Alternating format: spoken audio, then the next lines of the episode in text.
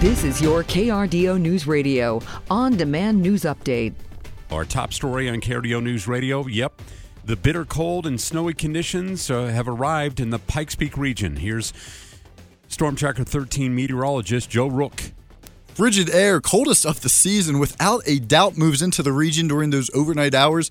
By Friday morning, 7 a.m., 2 degrees is going to be that real feel out the door in Pueblo, only 8 degrees. Now, Minor accumulations can't be ruled out tonight. A general fluffy one to two inches is in that forecast by 7 a.m., though. Going to see any activity falling apart. Sunshine makes a return. And that weekend forecast, beautiful conditions looking like they're on tap. Joe says highs next week could be back into the 50s with plenty of sunshine. Speaking of cold, Buffalo is among the cities that's getting ready to be hit by a major snowstorm. The National Weather Service in, Bu- in Buffalo warned of a long event. It's expected to be the worst tonight through tomorrow night and more than three inches per every half hour. New York Governor Kathy Hochul declared a state of an emergency ahead of the storm. Snow was also affecting parts of other states, including Pennsylvania and Michigan. Colorado Governor Jared Polis' office announced today that the governor has tested positive for COVID 19. The statement said Polis tested positive this morning after testing regularly due to a known exposure but is asymptomatic. The governor will be working from home and his full schedule until he is no longer contagious. That, according to a statement released today. More people are planning to travel over the Thanksgiving Day holiday. AAA is projecting over 54 million Americans will be traveling 50 miles or more during the holiday period. That's the third busiest of all time. 49 million are traveling next week and will be driving. The busiest travel days expected to be Wednesday before Thanksgiving and the Sunday after. Well, he loves to donate, especially millions of dollars, to nonprofit groups around the U.S., and he's helping a charter school in Colorado Springs, KRDO News Radio's Bart Betzel has that story. Atlas Preparatory School recently announced that it is getting $2.5 million from MacKenzie Scott. Officials at the school told the Gazette that they have no idea how they got on Scott's radar since they did not apply for any funding from her foundation. It's the largest donation in the school's history and will be used to start an endowment to help support student and staff programs. Bart Betzel, KRDO News Radio.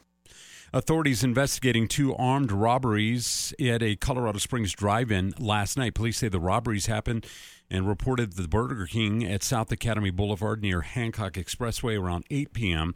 Then a second robbery was called in at the McDonald's near Janitell Road and Circle Drive. About 20 minutes later, officers are working to see if the same suspect is involved in both those incidents. There were no reports of injuries. A Colorado company is offering big bonuses to nurses who hire on to work the night shift. KRDO News Radio's Heather Scold has details. Centura Health is offering $30,000 signing bonuses to nurses who agree to work the night shift at hospitals, emergency rooms, urgent care, and other facilities run by the company. The nurses must complete a full year of employment before receiving the bonus. A spokesperson says the company is going above and beyond to recruit nurses because filling open positions remains a challenge following the pandemic. Heather Scold, KRDO News Radio. One person sustained serious injuries this morning when their vehicle went over a bridge. Emergency emergency crews were sent to the scene near Austin Bluffs and Bremer Place, where the vehicle reportedly flipped over and landed in a drainage ditch. The victim is expected to survive.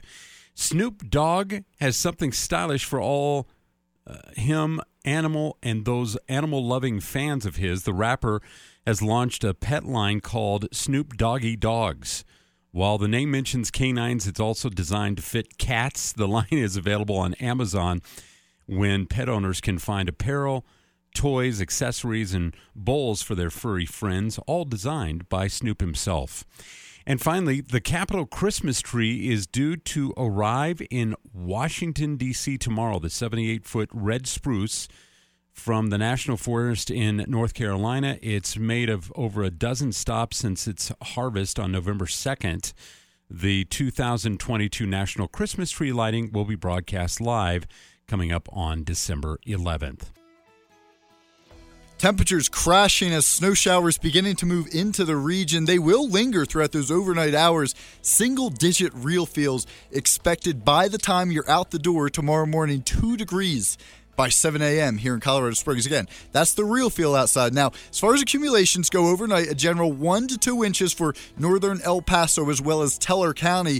If you're going to be commuting up north, upwards of 6 inches towards Denver is in that forecast. I would plan on some sloppy AM driving conditions, so do keep that in mind for tomorrow morning. Now, from the Storm Tracker 13 Weather Center, I'm meteorologist Joe Rook.